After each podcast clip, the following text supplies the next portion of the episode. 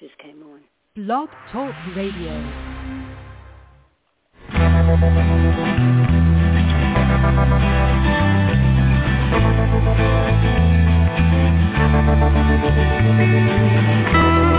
Stroll through the pictures, what I've left behind.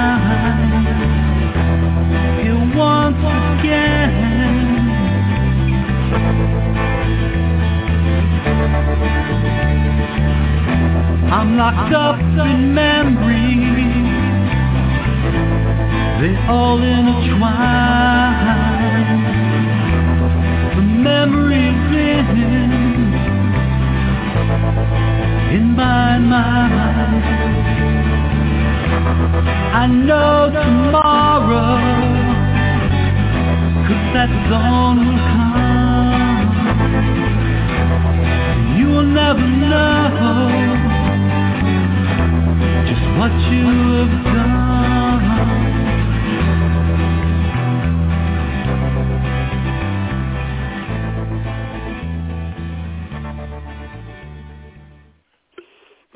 good evening and welcome to Stop Child Abuse Now show.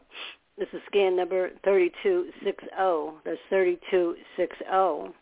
Now, tonight we're going to have a really, really wonderful guest. I'm hoping that um, someone uses Skype here. I'm hoping this is her. Um, Elizabeth, is this you? Hello, hello. Can you hear me? Hello, are you talking to me? Yes, I am. By gosh. Oh, no, it's not Elizabeth. It's Katarina from Canada. I'm so glad Oh, you joined the show. Yes, Oh, okay. long time. It's been a long time. Yes, it has been. We're supposed to have a guest tonight, and uh, she's a Native American, and uh, she wants to speak about um, all the you know trials and tribulations she went through as a child, and then also too more into um, the type of things that she had to face, you know, um, even as an adult. So it would be very good if that was she, you know, that had called in. But if she doesn't, we always know what to talk about, don't we? Yes, we do. Okay. So um, that's okay. Maybe she's late. I don't know. All right. Let me read the uh, the mission statement here. We have a single listed purpose of NAASCA to address issues related to childhood abuse and trauma, including sexual assault, violent or physical abuse, emotional traumas, and neglect. And we do so two different ways. One is educating the public, especially as related to getting society over the taboo of discussing childhood sexual abuse. Presenting the facts that show child abuse to be a pandemic, worldwide problem that affects everyone. And we know that that's true. All right, number two is offering hope for healing to numerous pairs and providing many services to adult survivors of child abuse and information for anyone interested in the many issues involving prevention, intervention, and recovery. Now, I usually talk mostly about prevention of the three, but quite frankly, they're all important. And uh, recovery is something that's really, really, really um, not easy to get into and get hard. You know, it's hard to to recover when you've gone through all different types of abuse, but it can happen. You can heal, and you have to put the work into it. Now, I have on with me tonight. I have my co-host, and that's Laurie. I'm always happy when Laurie is here, Laurie Percell. And um, then I have also too Kat- Katarina. How do you see it? Is that Katarina? It is Katarina. Yeah. Good job, And- and I'm so excited for tonight. Well, I'm I'm so happy that you're here. We haven't heard from you in a long time. Yeah. So, um, is everything okay with you? You know, everything is fine. Um, I'm also a survivor of child abuse, so I had to take some time to do some self-reflection, focus on my health, and do some healing. But now I'm ready to come back because I really missed the show. It was such a benefit in my life. Well, we're so happy to have you back. Okay, and um, you know, that's fine. A lot of times people do take time. I want to explain that. I'm glad you brought that up with the healing process. You don't heal overnight. Okay, so sometimes we have to take a step backwards before we can take a step forwards. Sometimes we have to get help, you know, like say from a therapist or a counselor or um or whatever or whomever, someone um that you can relate to and who can relate to you to help you uh, you know, so you can take that step forward. That's not unusual at all. But the good part of it is is that after time of putting work into it, you can heal and you do come back. And here you are, by God. Yeah, here you are. I'm glad you're here. So, anyway, tonight um, I was hoping, you know, for the guest to show up, and um, she's not here. So what we're going to do is um, talk about some other things that I, I always have a, a topic to talk about in case, you know, something happens. And um, I'm going to talk a little bit about verbal abuse tonight, all right, for one thing, because that's something that is underrated uh, about the uh, what can happen to people who are verbally abused. It's emotional abuse. That's what it is. And quite frankly, you know, a lot of times, whether you're a child or, and I'm going to go to the panel with this too and get their, you know, see how they feel about it. But when you're a child and and you're going through all this horrific, horrific abuse at home, and there's so many of us that do, okay. Um, when you go through this awful abuse and you're screamed at, um, you're told you're not very smart or whatever the heck it is you're told, or maybe people say, well, you're never going to amount to anything, and you get really, really upset when you're in public. Okay, I don't know if any of you guys went through this. I did. But um, when you're in public and you know you get chastised in front of uh, you know a lot of people, and their voices are loud, okay, which makes you feel like you're a sixteenth of an inch tall, all right, all right. So it, we don't get over stuff like that, and, and of course when there's sexual abuse, when there's sexual abuse at home, and we do know from studies, we've done a lot of studies, that a lot of abuse does happen at home and, and with the incest, okay, that people would never say that word. Would they say that word 10 years ago? Oh, no. It was something that they would run from. And, you know, if we don't face what we're going through, and this goes even for those who are being abused, the ones who are abused, if you don't, you know, be honest with what happened to you as a child um, with a therapist or, or whomever you choose to talk to, then you're only going to get partially healed because you're always going to have that other problem that's looming in the back of your head. Well, my brother did this, or my sister did that, or my uncle did this, or you know, on and on it can go throughout the family unit.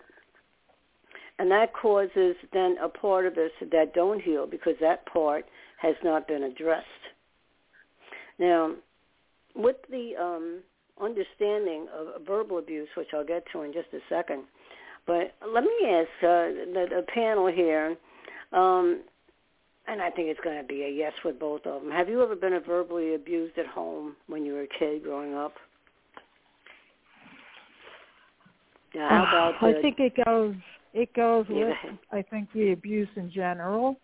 Um mm-hmm. because usually before you get pounced on there there's going to be yelling and I really think words hurt um, worse because you can't get rid of them unless you go through a lot. You know, when you hit, physically hit, your body eventually is going to heal or almost heal. You know, some mm-hmm. injuries are bad, but the words, they carry and they carry into your adulthood and they keep carrying. Eventually you're going to have to deal with them, but it's part of that cycle. I haven't met a nice abuser in my life. They all yell. That's true. That's true. And I think it's part of their grooming to make you feel less than you are, honestly. Boy, I know what I feel like doing to some of the ones that yelled at me. But they're not around anymore. anyway, let me let me go to Katerina. Um, what about you? Were you like screamed at and all that other stuff at home, made to feel less than and and all that? Oh, where do I begin? Absolutely, I was. Um, mm-hmm. You know, my family is from a European background. Parents survived communism. Um, before that, you know, trauma from Holocaust, transgenerational trauma basically and I endured the brunt of it. You know, I had a turbulent relationship with my mom from an early age. Uh, and emotional abuse was something that was absolutely a regular part of my life since I was probably a baby, like two or three, God knows when she started. Um, and what made it worse was that my dad never protected me. Uh, he always sided with my mom, and they both gaslighted me um, into adulthood. So a lot of the healing work um, came from my uh, desire to get rid of the pain and it wasn't just going to go away on its own. So that's the thing. Um, it is work. You have to work at it. You have to talk about it. And that was even hard for me. I think I started talking about it when I started coming to NAASCA on these shows was the first time I really started exposing the secrets. Mm-hmm. But before that, I sucked it up and I tried to live life and I couldn't figure out why I was so anxious and so sad and why I had the desire to save the world because there was no one there for me when I needed them. Oh boy, boy, did she say a lot there, huh, Laurie? Um, yeah, I don't want the big wow on that. Yeah, I could hear you. you oh, you? It, it, no, no, no. That's okay. I, I love it. I love it. Nothing wrong with it. No, in fact, it's it's very good for us to express ourselves. Okay, because too many times we we don't express ourselves and we internalize and when you internalize that's what makes your body sick. Now i'm sick as heck tonight. I don't know if i'm internalizing or what but i don't think so. I think it's something i ate. That's what i think. Um you know i i had something that i didn't really like and i shouldn't have eaten it tonight. But anyway the point is this. If we don't talk about what happened to us in fact i even have right here um, and this is under childhood abuse, and it's 10 ways to heal. All right, and the very first thing, which we just spoke about, was uh, the, the acknowledgement of what happened. Now, Katerina, you did a great job with you know explaining um, what you had from um, you know from childhood, and um, a lot of us can identify with that. A whole bunch of us, because when you come from dysfunction, okay, when you come from dysfunction. You're you're not going to be a person who isn't going to um, you know walk away from it without getting burned some way. There's going to be something wrong, you know, that you need to address some type of of uh, you know emotional dis you know discomfort. Um, it's this month now is mental health month. I don't know if people are aware of that, but that's what it is. Next month is domestic violence month.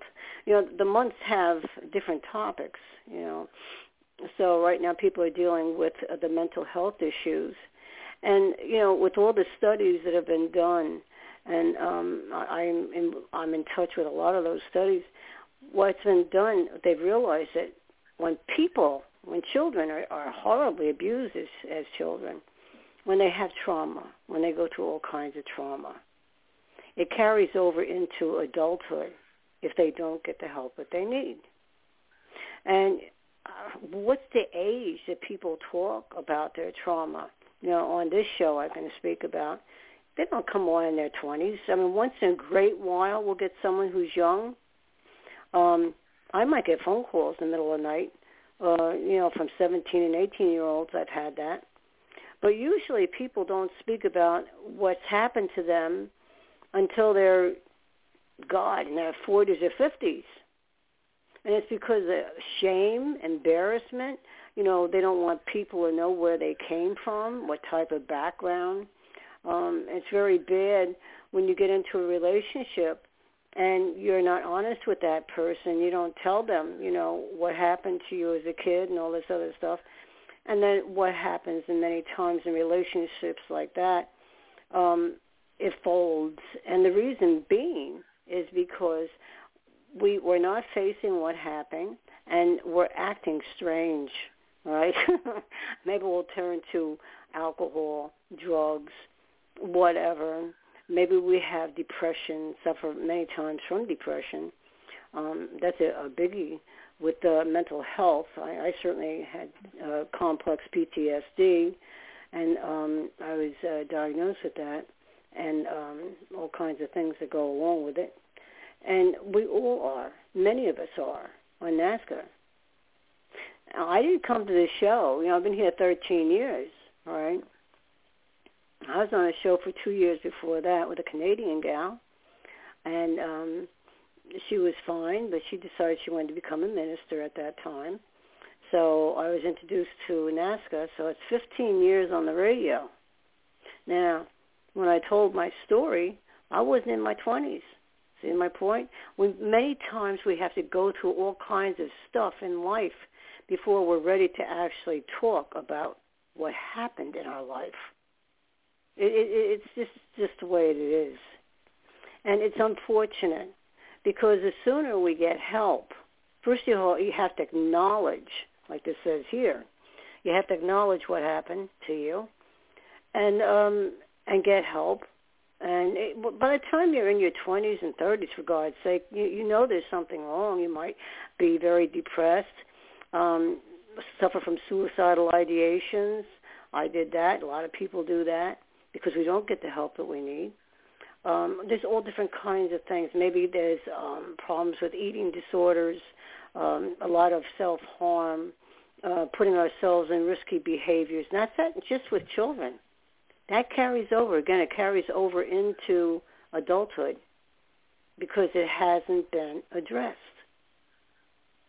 So what you're talking about here, with you taking time off and getting help, and first of all, I commend you for that and uh, you're not running away from it and, and you're not trying to solve it yourself because look who has it. You know, we have it.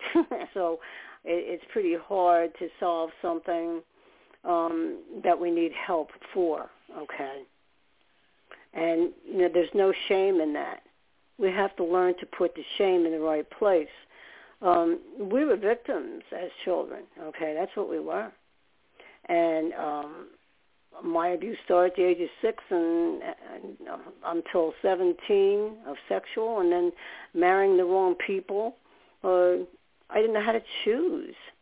Um, I didn't know right from wrong because all of a sudden when we realize, you know, hey, you know, there's something wrong here, but we don't really realize it while we're living it because that was normal. Because as we were growing up, we had um, people screaming at us. Well, if we get married to someone, they're screaming at us. It like goes in one ear and out the other. A lot of times I didn't even listen to it. I just leave. Boy, what'd you do when you're getting screamed at? Oh, I internalized it. Well, first my ears, they would have to cover it because we lived in a smaller house and they were very loud. So that mm-hmm. really did hurt my ears, and that was the only way they communicated. Um, we never ever talked like a normal conversation. Hello, how you doing? Whatever. I mean, the one time I said hello to my brother, he, next thing I found his hands around my neck. So no, we didn't talk to each other. so I only no. knew. I I only knew that kind of language, and most of the times I was so uh, riddled with anxiety and fear, my body would shake. I didn't know, you know, what was going to come next. Was because these were crazy people I dealt with. so they did a real uh, uh, a number on me with that. So, and now at an older age, my whole body was affected. Uh, now they tell me it's not going to get better. You can't undo, you know, what was done to your your body. I guess uh, it's our minds that we can take away from our bodies. That's how I work it. So I concentrated on how bad of a shape I am in, like these doctors, you know, are finding out now that I move, I'd never get anything done, you know, because I could take up all my time. I'm busy doing other things that make me um get rid of that anxiety in a healthy way, you know, because you know my situation. I'm stuck here, so I make things for kids and you know el- elderly people. There's a nursing home right up this block. I'll be adding to my list. But that's what I want to concentrate on. See, they could take my body, but they can't take my mind because I overcame too much. You know, and it came in stages. It didn't. I did a four-year stretch with an incest therapist. That helped a lot.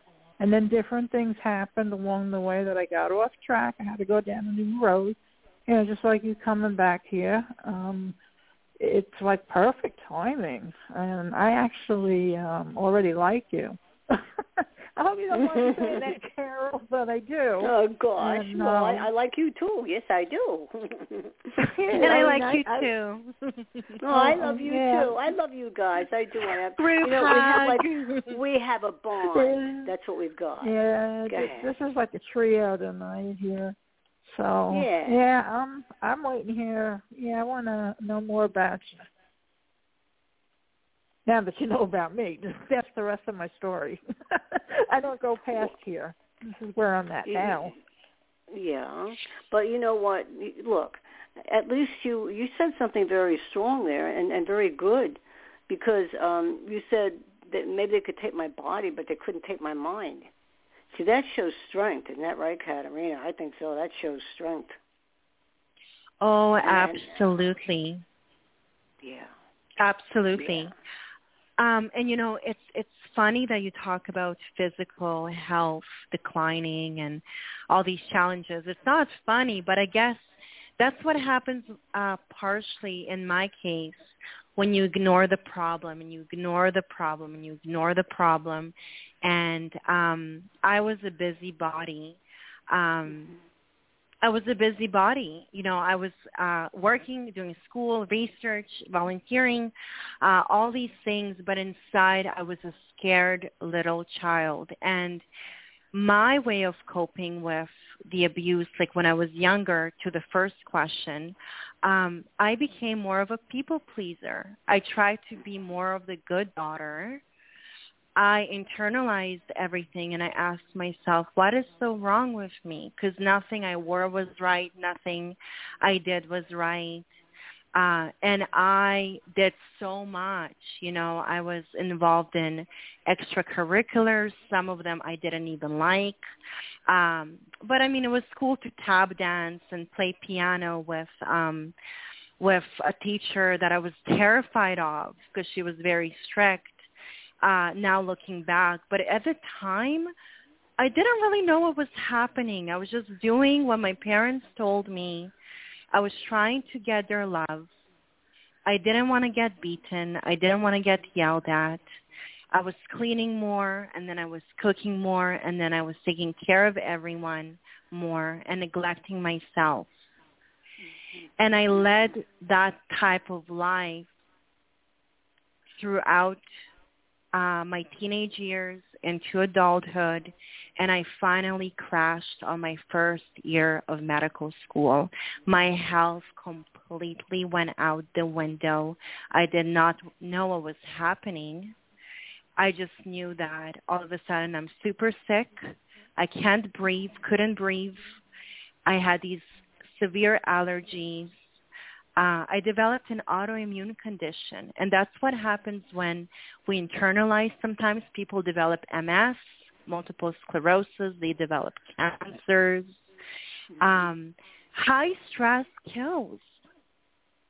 It's published in papers. You can read all about it. It kills. So um, sometimes life forces us to look at our lives and to heal because without your health, you can't do anything. And now I can say that I'm well enough to actually pick up things again and go back to school and engage and come on this show. But there was a moment that I I was completely disabled mm-hmm. and my family did not have the empathy for me. Even then, I was still a hmm. failure. So where I'm at, where I'm at now is I just realized I have to put myself first. Like there's there's no way around it. I have to distance myself from my mom who's who I love so much but is so toxic. And I have to distance myself from my um narcissistic brother and my dad who's kind of on the sideline. Just take a break, you know, and not Mm-hmm. cut them off because I love them. But for instance, this month I'm taking a month break from calling them. and from talking to them, and not in a bad way.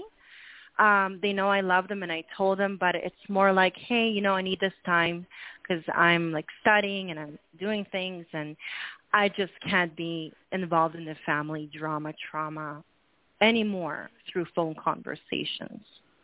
So setting boundaries is so important. What do you guys think? Mm-hmm. I think you're great. Well, I, I, I, mean, this is organized. Mm-hmm. Yeah, you're smart. I mean, oh my goodness. It was so sad though to hear how quickly your body fell down because you could be a future doctor. You know, that's where you were going. But you're in another field now. You know, we don't always get what we want. We don't all become princesses and, and you know live that kind of life. We have to just kind of pick ourselves up and go with wherever it leads us. You know, it's like I think we're kind of set on a path automatically when we're born. it sounds crazy, but I really believe that. Uh, mm-hmm. It stinks, but I love what you did with yours. Thank you. And you know, I'm a firm believer in serendipity. I actually, when I got sick in med school, everything worked out to so hard for, I sacrificed so much, relationships, marriage, kids, to reach that goal. And um, I was devastated that it happened. But then years later, because it's been seven years now, I did. I had to heal, um, and I see that everything happened for a reason. Serendipity. I'm a firm believer in it. Uh, and now my calling is law. But not just that. Um, see the movie um, The Sound of Freedom. I don't know. Did you guys hear of that oh, movie? yes, I saw it. Yes, I did. Let me tell you something. Um, now you know I'm tough, but at the end, Oh, honey, I was bawling. I actually started to cry, you know, because like with so many of us when we're children, um, when I saw that little girl and she didn't know if the, the guy was a good guy or, or a bad guy, and then when she saw the necklace, remember she saw the brother's necklace, and so she knew that he was a good guy. Um, I looked at her face, and somehow I saw my myself I saw myself because mm-hmm. I was like six years old, and and until I was seven and a half with a monster, because uh, that's what they are. The, the pedophiles are monsters. Let's, let's call it what it is, okay? And um, I had to take all that abuse and everything. And this poor little girl, um, then she saw like an angel, because that's what that guy was to her. He saved her. He already saved the brother. Remember, what a wonderful movie and um so he he that was his life mission was to get that little girl back you know people out there if you haven't seen this movie i suggest you do so i mean this guy was already an agent but he actually uh quit his job because he had, he had saved a little boy from a pedophile ring from the trafficking okay and um let me tell you something. The little girl was still missing, and but she had given him uh, the necklace that the father had given her to him, so that or vice versa. I forget which it was, but they would know that you know this was theirs. It was between brother and sister. This is what the father gave was a necklace. So when that little girl saw the necklace from the agent who who quit his job to go and find her, to seek her out, in the jungles, okay? It was in the jungles to seek that child out because it wasn't good enough just to have the brother. Like the agent's boss said, hey, you found the, the, the little boy. Call it a day, in other words. No. You don't do that. Not if you're a dedicated person and you're out there and you're going to find, you know, who's missing and it's brother and sister for God's sake. You don't do that. So the point is, yes, she realized that he was a good guy because of of the necklace, and um, he motioned to her to be quiet, keep your mouth shut, because when she first saw him, and you'll remember this in the movie, uh, how many times do we scream when we're being abused? My God! Um, but in the movie, um, she, when the agent first came into her tent, had the uh, mosquito netting over it because in the jungle there's all those bugs and, and mosquitoes and all that stuff. and she didn't know who he was, she, so she screamed. Well, there was a whole bunch of guys not too far away who were drinking and drunk, and they were the traffickers and and and all this other stuff that they were involved with. And um the one guy called her the princess. This is my this is my beauty. They called her the pretty one. And he owned her. So I decided, eh, let me go see why she cried out like that. So when he went to the tent, I, for lack of a better word, to where she was being held, um, she was told by the agent, keep your mouth shut. And she did, but she was a little, little actress because he said to her, he said, what's wrong with you? She said, oh, I had a bad dream. I had a bad dream. He says, well, you know how I take care of bad dreams. You know that I can help you. And he pulled his fly down. Now, we tell it like it is on this show. He pulled his fly down, and then the agent knew for sure, uh-oh, this is the time to pounce him. And he got him from behind, and they, they scuffled and they fought, and it was a pretty wild scene. And the little girl was just sitting there with total horror on her face I mean, the whole thing is horrific. But to see two grown men fight even just added to it. And and she certainly wanted for the agent to win. So he he did win. He grabbed her. He ran, and there was a boat waiting for him. He had prearranged it, and he got the sister back to the family. Now that was a wonderful, wonderful movie. And what people have to realize is what happens to children Bill was kidnapped. I was kidnapped and raped, both of us. When children are kidnapped and raped, and Bill is more into the trafficking part of it because he was missing for two weeks. He was with someone his parents knew, but on the other hand, he was taken around from club to club to club to club. Very, very nice, right? And um, he was sexually abused and all this other stuff. Now, with me, it was a three-hour deal, and they say statistics show this if you're gone three hours or more, the chances of being found go way down. And if it's more than like 48 hours, you're probably dead. Okay. So what happens is I was one of 14. 15 was in the process, a teenage boy. And in those days, Katerina, they put your names in the paper when you were abused and all this other stuff. The whole neighborhood knew it. The whole school system knew it. And kids weren't nice back then either. okay? That's when I lived in New York. I was in Staten Island. So I'm trying to get across here is um, I was brought back in three hours' time, a little over three hours. He wasn't a murderer. He was a serial rapist. And it's a $150 billion industry with the trafficking of children is disgusting. And that's why we work so hard on NAASCA here, to try to educate people, maybe who haven't heard about this, this movie. I'm glad you brought it up. Um, to understand, well, how do you think those, those children feel emotionally, psychologically? They have one right after another, maybe five a day, maybe ten a day that they have sex with. And, and no one cares if they hurt them. Okay? So children like that, that's called complex PTSD. And you can be sure because if anything that's repetitive, and in cases like that, it's repetitive, or you don't have to be trafficked out to be have repetitive sexual abuse. A lot of us have gone through this. I was competitive. And there's many who had competitive sexual abuse. Um, but in this movie, it shows with the trafficking, the children. And what parents don't understand out there, Katerina, you're going to remember this in the movie, okay? Um, it starts out showing that kids can be, you know, out riding their bicycles, minding their own business, and maybe they're with a, a group of kids. And and um, these uh, traffickers, they'll say, "I want that one, I want this one, I want that one," and they'll just go and pull them off the bike and they're gone. Okay? That's how the movie starts out.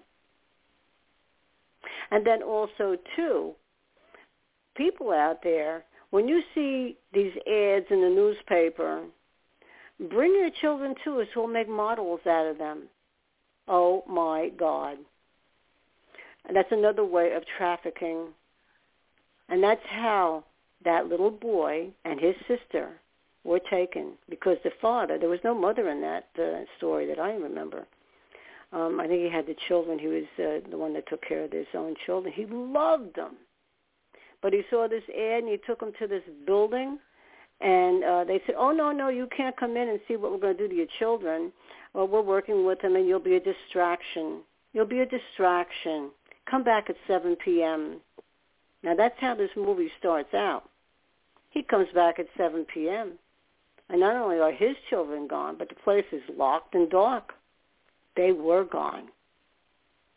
So people who think, oh, well, I want my child to be a child model. I want this and I want that. That's one of the ways that trafficking can happen. And it's a very frightful thing. So don't fall into it. All right? So when children are very sexually abused, physically, mentally, emotionally, they go through too much domestic violence, they see that at home, they very well might have complex PTSD. And you can be sure that those kids, okay, like in the movie, and the agent, by the way, he too was, uh, as a child, he was sexually abused. I think that's how he got into the business of working with um, the other agents and in that type of work.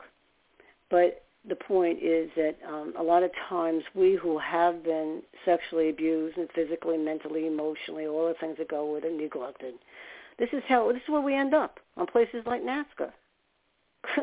you know, uh, even all the the jobs that I had before NAASCA, which is is we don't get paid here it's how we lived our lives, and that's how we we seem to be a magnet towards jobs like working in juvie and working in Greystone that I worked at, and a part of the Rahway Lifers program, Scared Straight, and on and on it goes, and detox. I knew all these things. I lived it. I walked it. I walked the walk.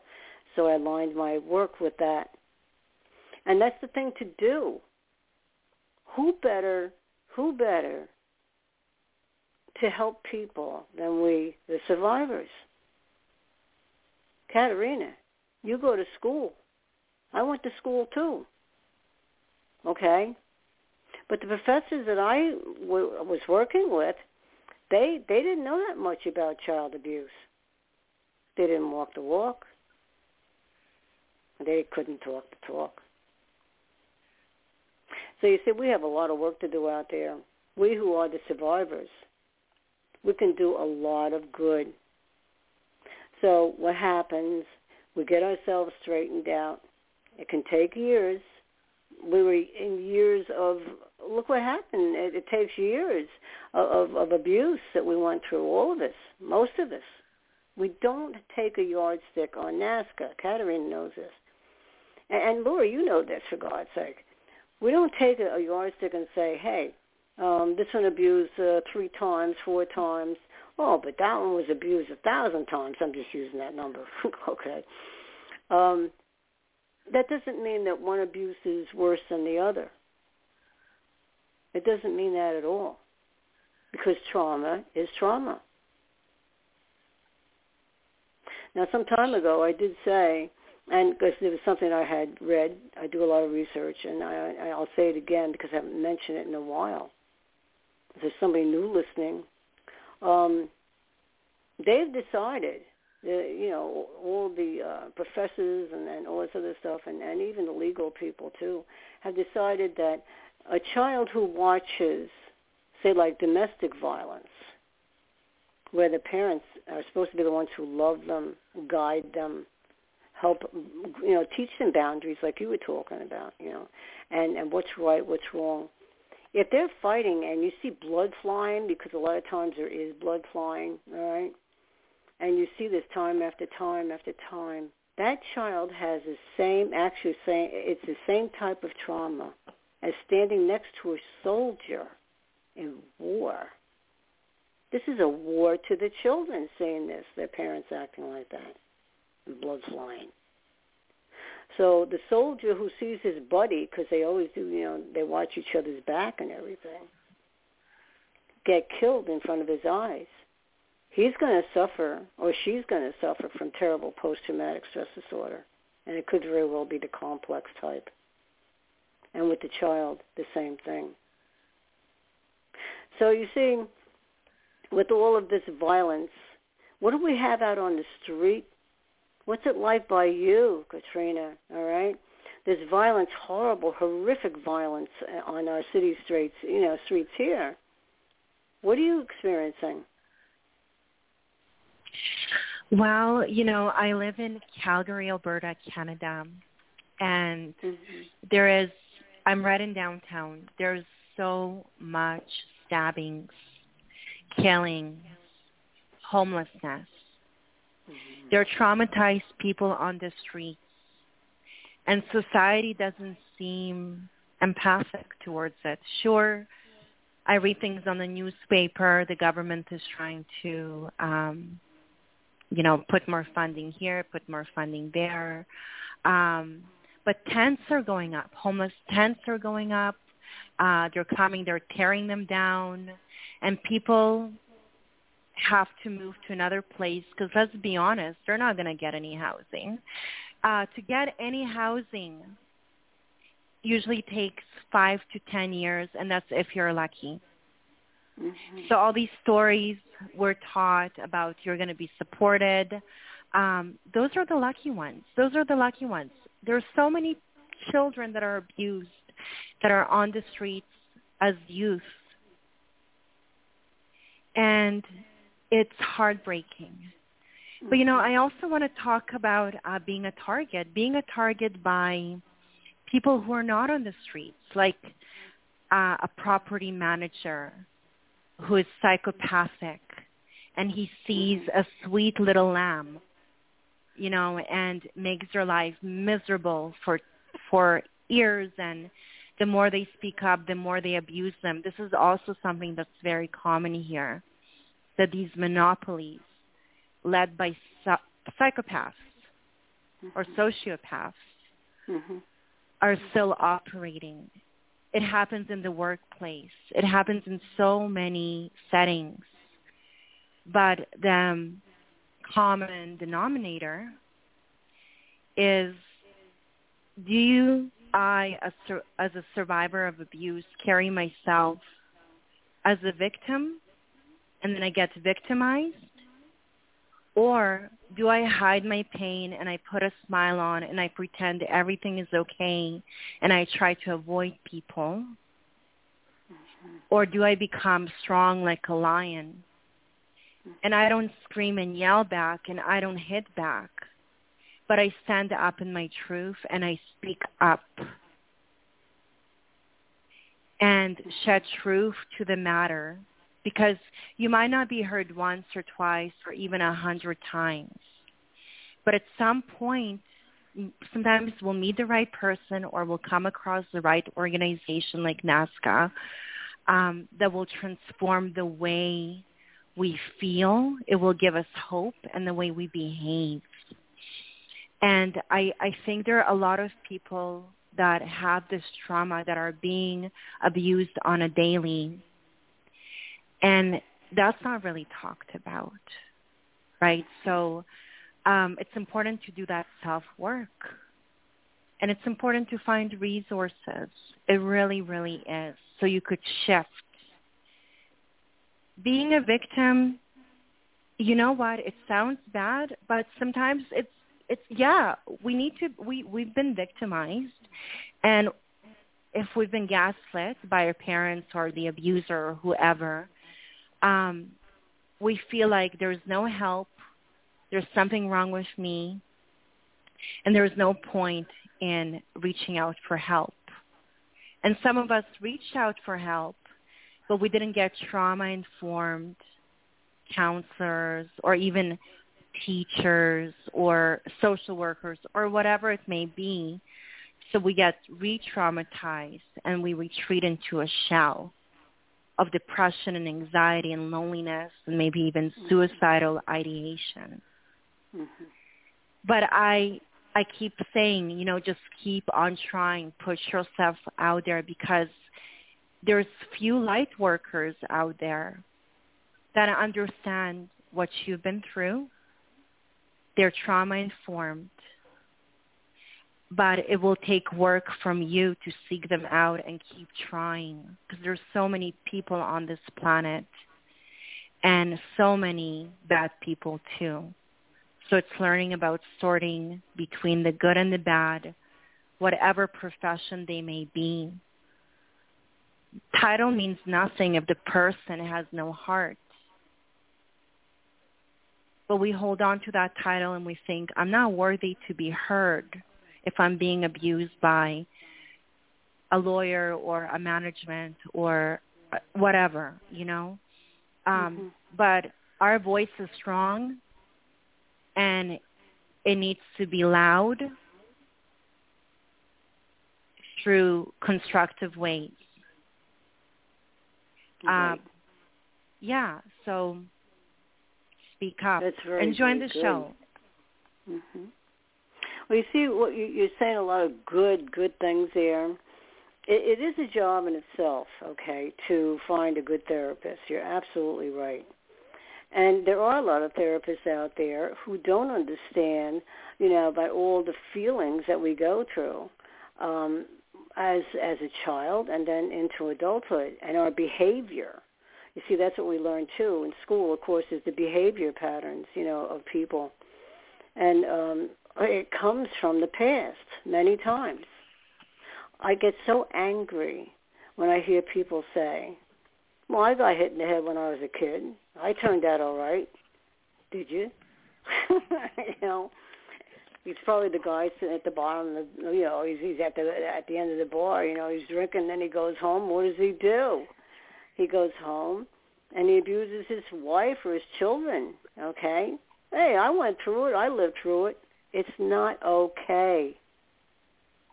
And when we were talking about boundaries before, that's where people have to learn that their self-worth.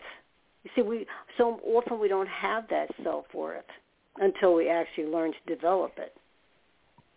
And that's why you set a boundary in your in your family to take a month off. Okay? Because you know your self-worth now. And you need to get rid of, you know, toxic people. You may love them, like you said, and and uh, that's good. I'm saying that's good, but you know when to back off, and that's good. That's even better because then you don't get wrapped up like you said in the very beginning, and all of that drama and trauma, maybe over the phone or something.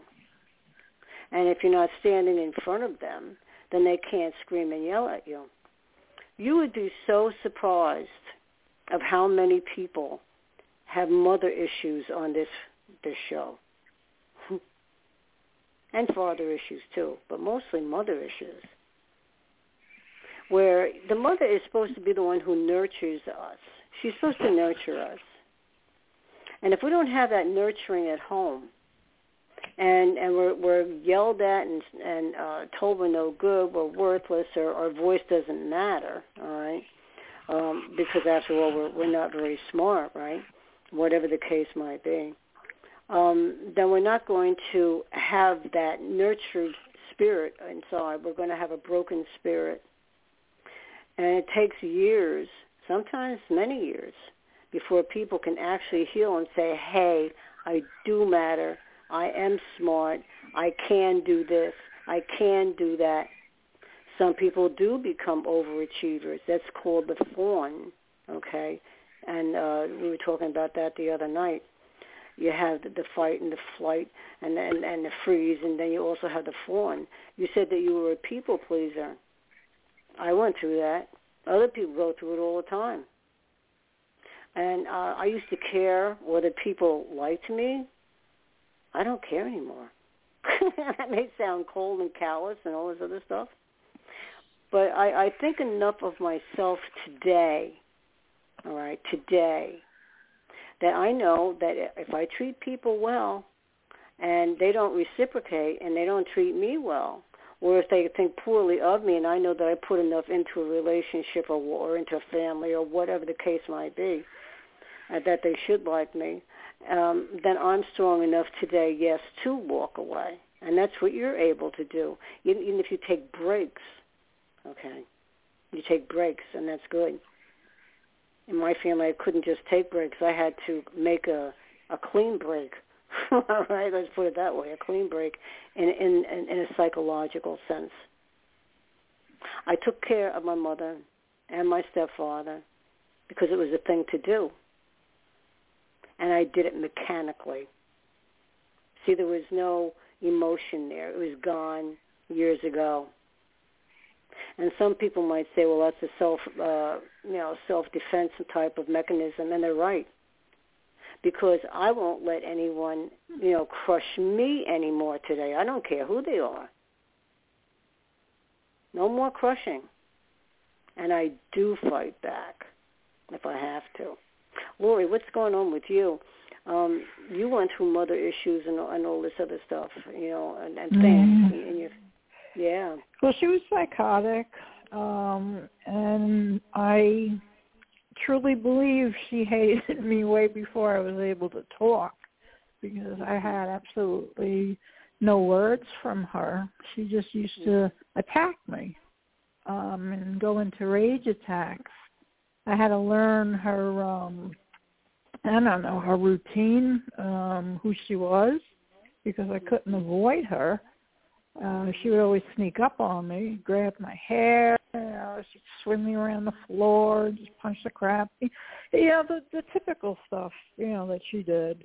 Um so I I never had that bonding experience whatsoever, you know, from her. And I knew immediately she hated me. And I was reassured when my sister was born. She didn't treat her well She left her like untended basically all day until she was about a year old and I opened up the door and found her in a in a room. You know, because she used to feed her in the crib. We I didn't even know I had a sister. But then anyway, she favored that her, you know, more than me. Though she didn't treat her well. Um, you know, and she grew up unfortunately to be a total drug addict.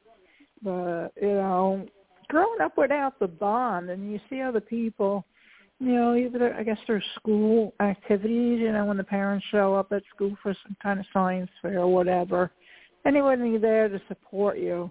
That was not any of my family in any of those audiences. They didn't even ask me if I did well in school. They, they did nothing but just check my report card. And they yep. decided I was the smart one and that they would, you know, not expect anything else from me, but there was no reason to talk to me. So it was pretty weird up, but I still, you know, I never had the bond, so I don't even really know the connection except when I had my son, I understand the mother bond to him, but with my own, no. So I heard that she's still alive and that she's 93. Um, wow. yeah, pretty. I always wanted her to live at least to her mother's age because she put her in a nursing home. It really wasn't necessary. So I wanted her to live and let her know what it felt to be like at 92. So um, it's a lot of years with her, though she beat me down and you know made me feel like I was like the lowest form of dirt on the ground, which is why I got into my ma- bad marriage. But um over time and doing my own thing and just growing as a person, you know, catching up. And you think as you go, so it's always like you're a little bit healing you if you're not into it. So uh, what I do is I kind of like spread it out. If I'm going to be in the house, if it's raining, you know, maybe a thought will come to me and I'll try not to get it out of my head. Maybe I'll just kind of go with it and see where it leads. Because maybe, you know, after I thought it, then I won't think it anymore. that's the way I look at it. You know, it's kind of stored up because nobody really ever talked about what went on. Um, and I, you know, wasn't a talker. So there's like a lot of stuff in my head, but it's okay because I'm here where I am now doing what I'm supposed to be doing. And I made it is the way I look at it. I could have been um, one of them, you know, like I said, I should have died at that that four the two story floor four. I should have died on that that ground. I don't know why I didn't. But over time, I realized there's a reason that you put on this earth, and there's a reason for everything that happens, and I accepted it. So in my head, I didn't like my life, but I accept it, and I'm making the best of it, and that's just how it's going to go. Yeah, but you show strength. Okay. Um, oh, go away. I'm gonna turn my phone off. Um, you you turn. Um, yeah, you turn. Um, you show strength by what you said. That's strength. Yeah. I, I feel, you know, I feel like it. I feel like it just because, like, if I should have been worn out and you know probably elsewhere than where I am, but look where I am. And you know, it all started also because um of NAASCA. That's one the part of me that wasn't going anywhere because I didn't outwardly talk about it. I just got involved, you know, on the bikes and all that kind of stuff. People like myself, we were in there. So, you know, it NAASCA put me in a different world. And when I first came on this show, uh, this last time, I had had um, one of my mini strokes. I had about ten of them, and I had a speech problem. So when Bill was asking me after my interview, I think it was my third, to come back, I'm like thinking I can't speak well. I can't speak well enough to make a sentence on the show. And that was like the main, you know, reason that I was like away for so long. But it helped me grow and I can't detect anything in my speech being off anymore.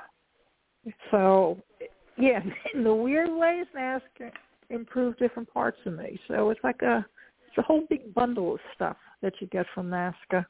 I like it. Mm-hmm. Well, we're very happy that you're here. You know, oh for heaven's sake, Bill is asking what? if the guest is here. well, well, and you we, speak very well.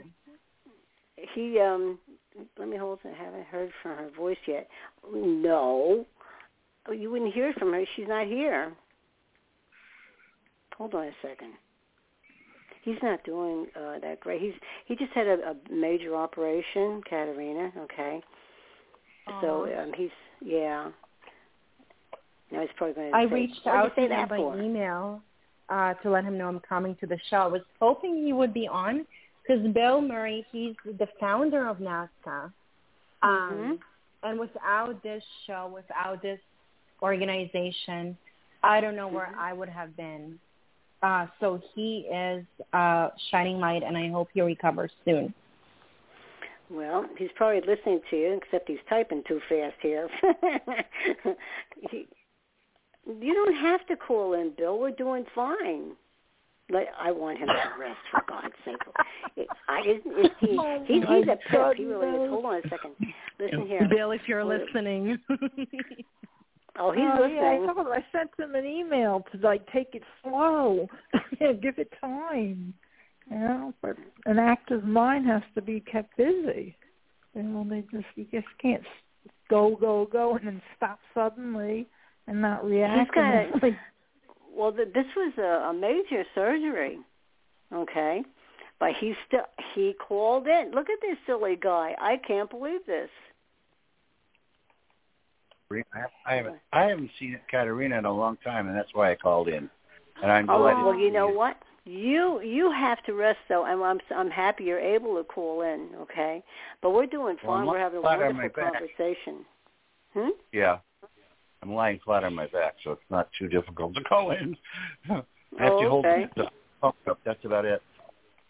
Bill, I'm so honored so honored that you're on. Oh my God, I missed you. I hope you're you're gonna recover soon and get back on the horse and join us here regularly. Katerina, you can always call me. You haven't called me directly in a long time either, and you know I'm always available.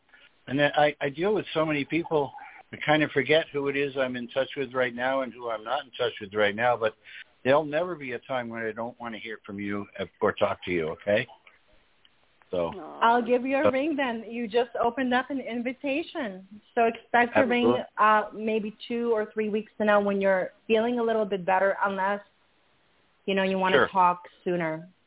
Absolutely. No, I'm um, I'm doing okay. It's it was like uh, I think I heard uh, Carol explained that I had another operation years ago that was much worse, but this one's still bad. Uh, it's mm-hmm. it's actually to repair first one. Mm-hmm. So uh, as you can tell, I'm comfortable talking. I can't, and I'm going to have to start thinking about new guests and all that starting on Monday. But I haven't looked at my email. There must be a hundred of them. Must be more than that that are brand new to me. Yeah. So well, you know, it's, yeah, I, I'm um, I'm sorry that she didn't call or, you know call or anything tonight. But you know things happen in people's lives. We don't know what's going on with her. But um, she had a tremendous story um, that would have been a wonderful story for her to tell. However, we're doing fine here, and these two girls. Let me tell you, Laurie and and and Katerina, you know, calling in like this, we're having a fine conversation, and we're yeah. sharing a little bit. And uh, but yeah. we're really speaking. We spoke a little bit more about the movie because that's important. And uh, she had brought that okay. up, Katerina. had brought that up. She'd I seen it and wanted to know if people had show, seen Carol, so I, I, okay. I missed the whole front end of the show. So Christina's still taking care of me, just so everybody knows she's really great about this. And, well, you don't have to worry. Mama Bear is yeah. here. Now you know that I'm here, so it's going to be okay. Yeah. And and, Laurie's yeah. here, and, and Katerina's here. She's a fine speaker, Katerina. Yes, she is. Katerina, I want you to know that. She's Wonderful. a fine speaker. Yes, she is, and Laurie thinks so too. And um yeah, she's very clear. heart? She's very clear, and she's uh, she's a good speaker. So we would love it Oh, you you're come giving back. me way too much credit. Honestly, I learned from the best. Where do you think I tell picked you- up? By all listening to people. That's how we all learn. yeah. Well, I tell well, Carol between she's the queen in NAASCA, and I learned I learned plenty from Carol. Oh my Mm. God, is she a wealth of information? it boggles my mind how somebody could know so much stuff, you know, and, and just like teach it. She's amazing. That's it. Well, well, I thank you for that. Hey, Bill, did you hear that? I could be like that pussy cat on on on, on uh, Facebook. The cat says something and it goes.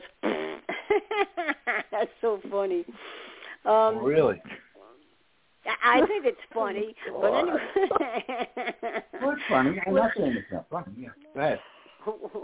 Hey. what what we do here is um for the most part absolutely. We we do you know we respect each other and we help each other and we support each other. But yes we do want to get the information out because there's so many people that still don't uh, i even explained at one point the professors that i was working with they didn't know about child abuse. Bill that's too stupid.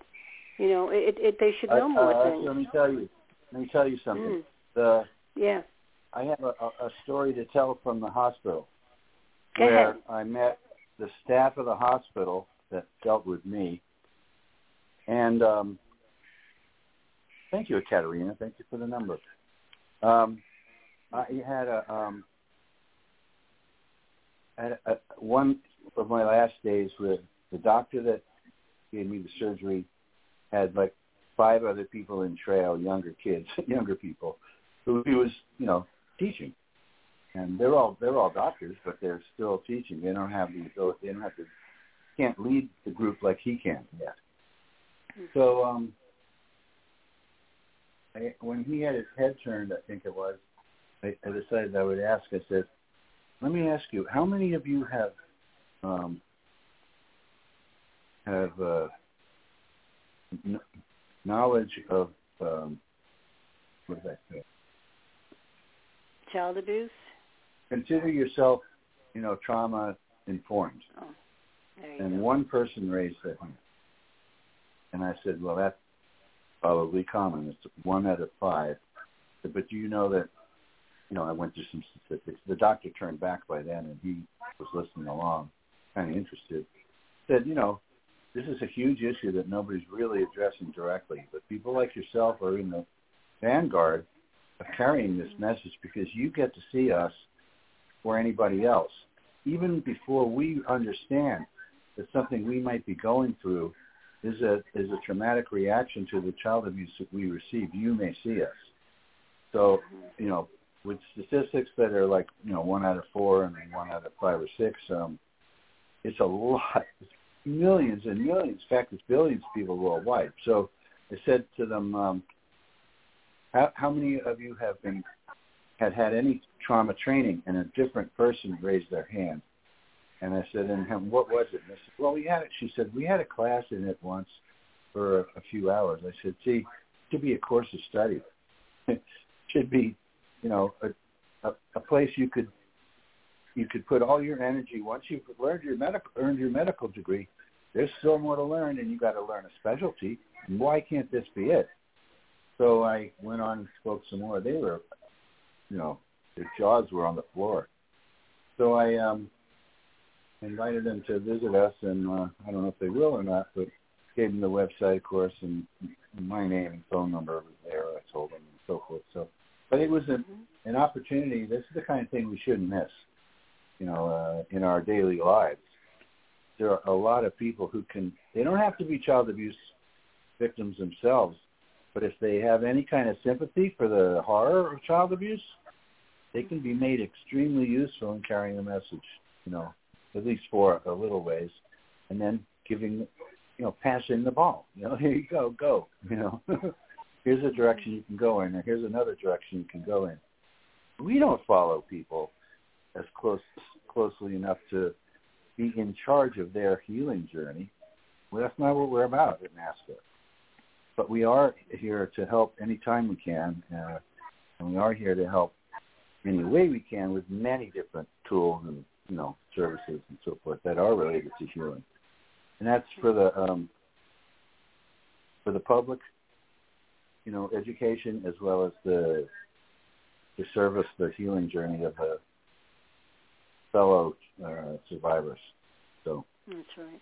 Anyway, that's right. it's quite it was quite an experience watching them like whoa.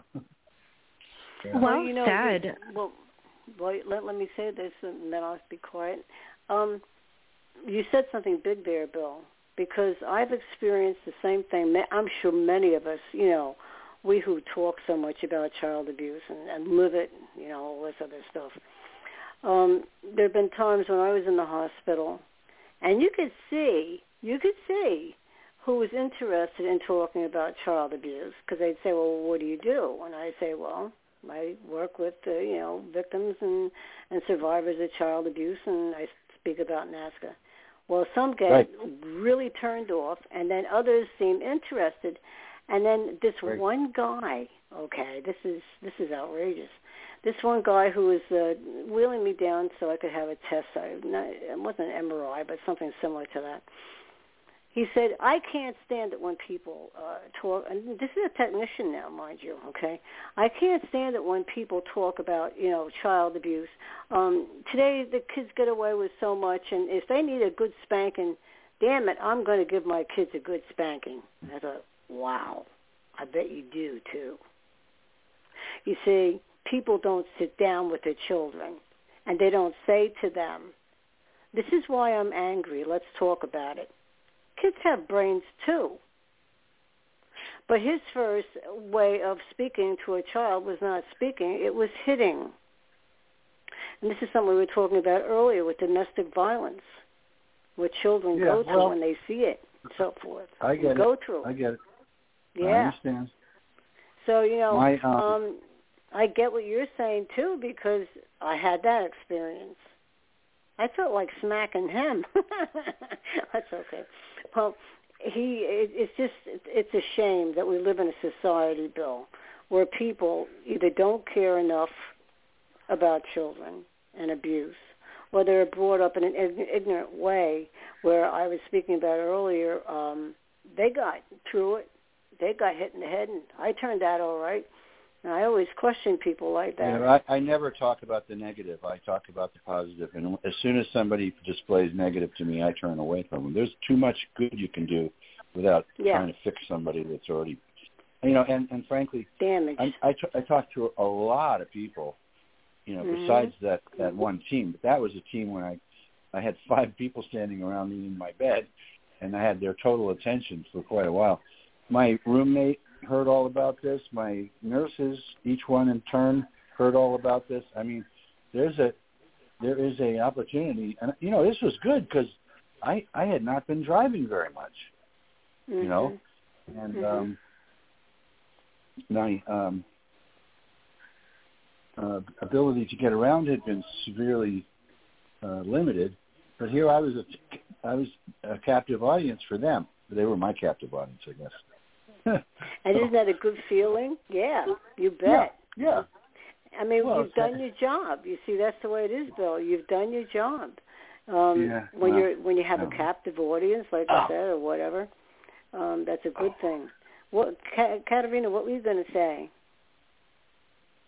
I hope they didn't mess you up after surgery, but also they gave you you gave them a really good lesson, and thank yeah. God for that. You know, all these uh, like there are ignorant people in every sector of society, and I know, um, like for myself, I'm I'm I'm scared to talk about anything um, anxiety, depression related in a hospital because I witnessed when people get those diagnoses and oh my god bring child abuse. I mean that's more that's more concrete versus i'm just anxious or depressed. That gets to the root of it. But um some people yeah they won't treat you right. Absolutely. They'll they won't.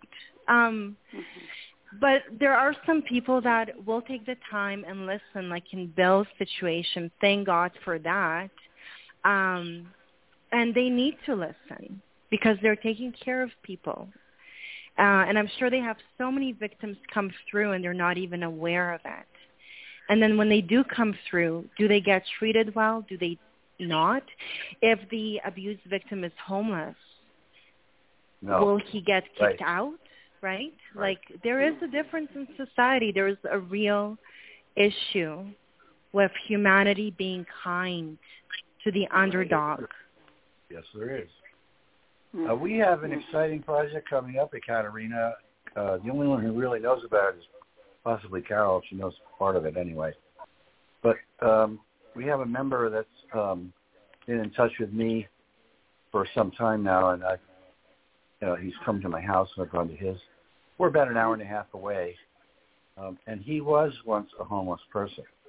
The way I bring it up, the project is going to be that he he just recently acquired his his five year chip for recovery for sobriety, which is a huge deal for anybody who's in recovery. They'll know that right away. Uh, and and so he um, decided he was going to devote his life because he kind of made a promise to God that he would that if he if things went well for him, he would devote himself to the people like him that were getting such short uh, shrift and not enough care. Well, those are those are homeless. So he decided he wanted to start a group that um, I felt comfortable with. That that because he's the founder of a group that comes from the fact that he was abused as a child, and therefore he acted in all different kinds of ways, like we all do, which were trauma- traumatic. Uh, one of which was homelessness, another of which was, you know, prostitution on the streets here in L.A another of which was drugs and alcohol, another of which was being uh, mistreated by uh, pedophiles in the in a, a, a in a setting like a, a club setting, which I'm familiar with. He was in the same neighborhood as I was when when that happened. So we're gonna use his. We're gonna let him have a foundation, mm-hmm. um, which will uh, reach out. He's made a lot of good progress already, reaching out to people who are interested in helping. Um, and if money becomes involved, we're not supposed to take uh, money from people. At least we're not supposed to have direct uh, relationships with other businesses. So, but we won't. We'll be offering him. We are offering him um, a, a the ability to have folks send money through NAASCA, which he's a big time NAASCA member, um, and then we will, you know, direct, directly send it on to him. And at some point, we might, you know, be paid a little something for it, but it's not it's not a business deal, you know. So this is exciting because they they keep hearing about NAASCA at the same time, and they didn't ex- expect that. well, he and I no, talk almost. No he and I talk almost every day, Bill. You don't realize that. I know. And no, and what um, what I don't know what you know, but um, like but he'll have hats that'll have NAASCA on it, right? You should say a little bit of that. So you know, and and the shirts, and um, it'll actually, you know, it's a good way of um, talking about us. I mean, it'll, they'll say, "Well, who's NAASCA?" All right, and then then they find out, you know. Well, that's, that's who good. he's got to give out the contact to make a contribution. So they're all going to find NAASCA. Mhm. You know what I mean? Yeah, that's right. Mhm. Yeah. Mhm. But anyway, Bill, that's exciting it news is- I thought of Katerina. Well, Bill, I am excited, and then I'm thinking, how do I get involved to help you guys? Because you know, I know in the past um, you did open the door for me to help, but I wasn't ready. I was dealing with my own stuff, and now I'm I'm actually ready, full blown ready to help out. Oh. So Yeah, yeah. yeah. Well, you're a part of NAASCA. You always have been. I know, but if if if this bright um lad um you know wants to grow his organization, uh just know I can however you need my help, just let me know. But I'm a I, I love homeless people. I'm an advocate. Why? Because we can all end up there. A lot of people that are homeless, they're teens, they're um you know, moms, their dads, uh, their aunts, their uncles, their seniors, they're veterans, they're disabled. Um, it's it's anyone and everyone you can imagine can end up there, and it's That's so right. difficult. It's such a hard life. They get beaten, they get stabbed, they get uh, mugged. It's such a difficult life. So, however I can help. Okay, well, this is in its nemesis. It's going to be, could be big. It might, could be really big, because the people that he's encountering, who are talking to him, are really getting their heads turned around when he starts talking to them. They're not expecting anybody to come from where he comes from. He's very honest and he's very practical, and they don't expect that because he's not in it to, to, to for politics or for money for himself or anything like that. And they're they're all shocked so they're all willing to do a little more. So we'll see, but it's um, it's kind of an exciting thing for all of us too. So we're gonna. I really haven't officially announced it yet. Carol, of course, knew, and now some people have heard about this show, but on this show, but there will be, uh, you know, uh, some some in some way a uh, uh, an announcement on the website and the Facebook pages and blah blah blah that we're, you know, moving forward with this. So. Yeah. Oh. Well, that's something that you two could, uh, you know, talk about maybe as time goes by. It's it's right. It's not really together yet. Okay, it's not gelling together quite yet. Um, it's starting to. Okay, because he right. has. Well, the most, um, yeah, the most well, he thing about it is that you know Mhm. us. We're we're we're a full nonprofit. We have all the paperwork and so forth, and we don't have a problem. Uh, getting nonprofit Well, what's so good, Bill, is that he has spoken to police officers, okay, who were victims, okay, that's good, and and Yeah. also two firemen who were victims. I don't know if there was anybody else. I know of those two, um, the firemen Okay. and the police. So that's good. Yes. Sure. That's good, and they're willing to um, do what they can do. excuse me, at their end. Didn't want anybody to hear that. Sorry. Um, at at their end. So with something like this, if you can be helpful too, uh, Katrina, I don't I don't know exactly what's the, you know um, gonna, how you're going to do that, but that's something that to keep that in mind because this is something that you know needs to be out there all the time about child abuse, whether it be a movie, whether it be um, something else, whether it be with the books that we are we're always writing and all the things that we're doing.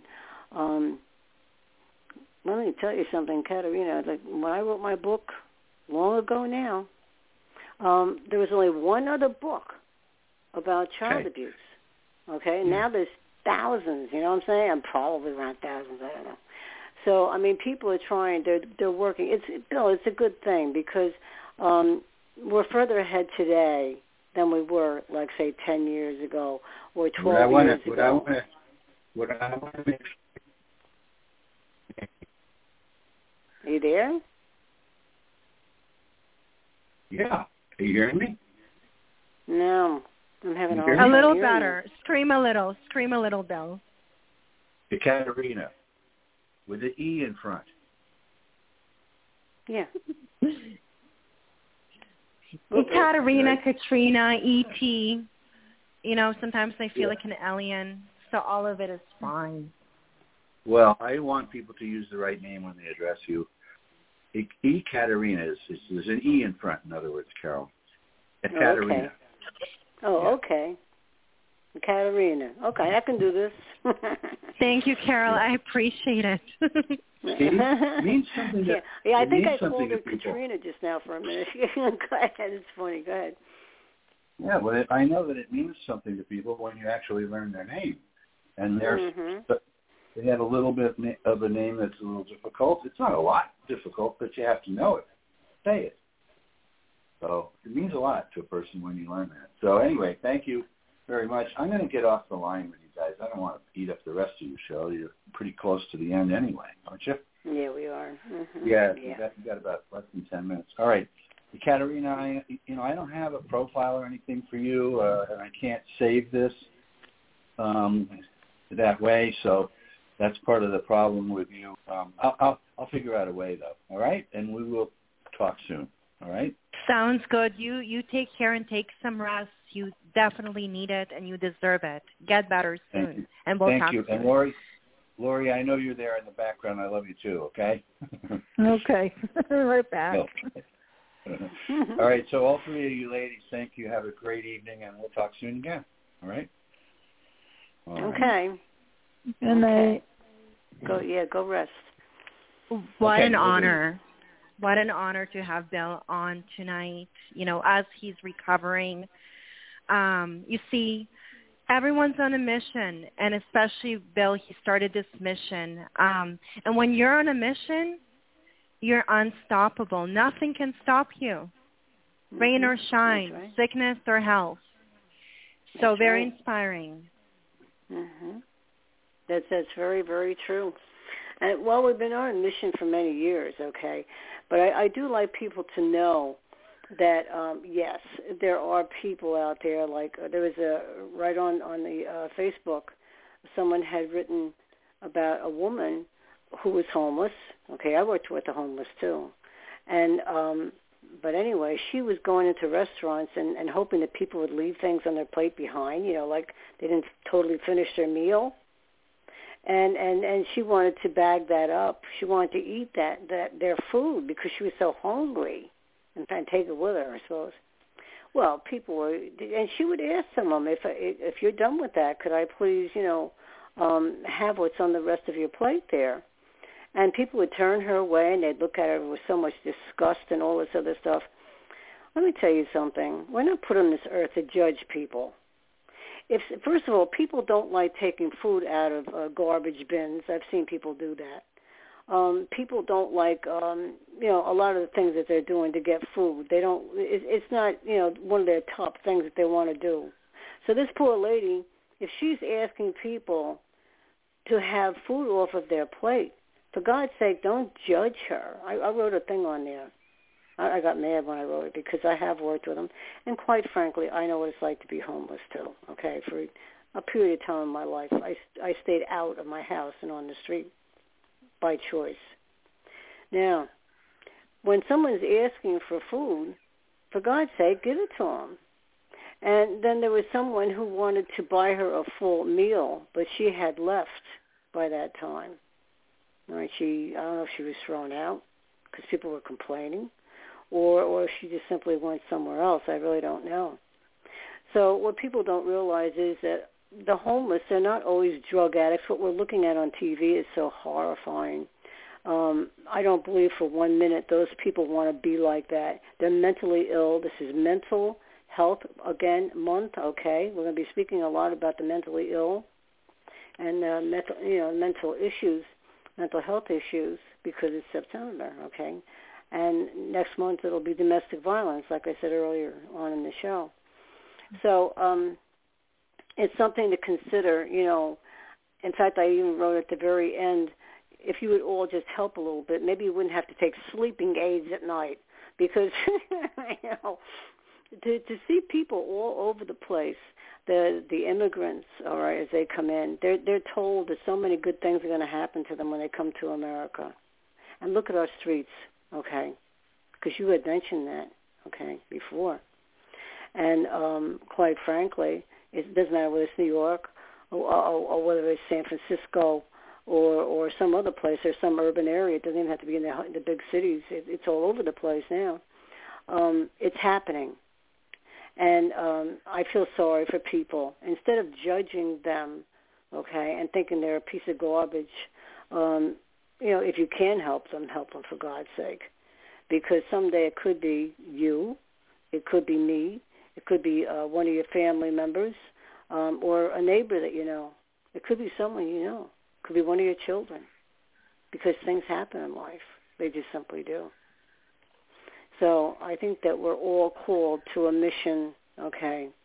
Um, I think if we're going to be decent people, and you spoke about humanity before, it is a problem with humanity. I mean, it's all over the world where people are hungry, where they're homeless, and, and all this other stuff. So when you have other countries saying, come here, come here, you know, and everything will be fine and then they can't deliver for whatever reason. I won't go there, but for whatever reason, um, then you see the people who are homeless and they're hungry and and they're they're sitting in their own filth and all this other stuff that's going on in our country. Yeah, that's something to talk about.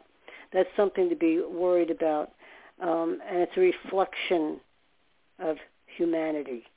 It's not a good thing because you know people do judge instead of helping they do judge. I don't have to tell you that because you worked with the homeless or you do that now even. Yes, that's right. And you know, some people think, oh, survival of the fittest. They didn't make it. Yeah, it doesn't feel so good when you're on the other side surviving yourself, right? If you got sick, lost your job, then lost your benefits, now you're on the streets. Survival of the fittest doesn't work in a kind society and society is judged by how we treat our most vulnerable people. What is the Western world built on if not on human rights, humanity, care, empathy? But we need agents to carry those things out. So it really comes down to every single one of us trying to put our feet down to earth, get humble, and do your part. Do your part to help. That's right. Absolutely. That's absolutely right. And you know, this goes back many years. I'm going to say this quickly because the show is just about over. Um, during the time of the Depression, okay, on my mother's side of the family, uh, they had a farm out in Iowa. And um, there was a, a, a railroad track not too far away off of their property. And my grandparents evidently put out tables, and they had vegetables. And they, in those days, oh honey, they used to call them bums. Or they didn't even call them homeless; they called them bums. All right. Um, this shows you society and the way they think. So they, of course, would jump onto the trains, but they would come. They would come out by those tables and they would grab food. Now, if we could all just be a little bit kinder to each other, if we could just do that, all right, um, that would be a helpful thing. That would be a good thing. So we as a society, we have to learn to be a kinder people. But first we have to clean up this mess that we're living in. Okay, this is the end of the show. I thank you so much for calling in. I haven't heard from you in so long. Oh my God. And um and Laurie, thank you so much for being my co-host. You know, I love you guys. This is great. We had a good show. And uh, Bill, I hope he does mend very soon and he comes back and uh, very soon. So good night, everybody. God bless, and let's all try to be a little bit kinder. Bye now. good night to you. Good, good night, night, everyone. Good night.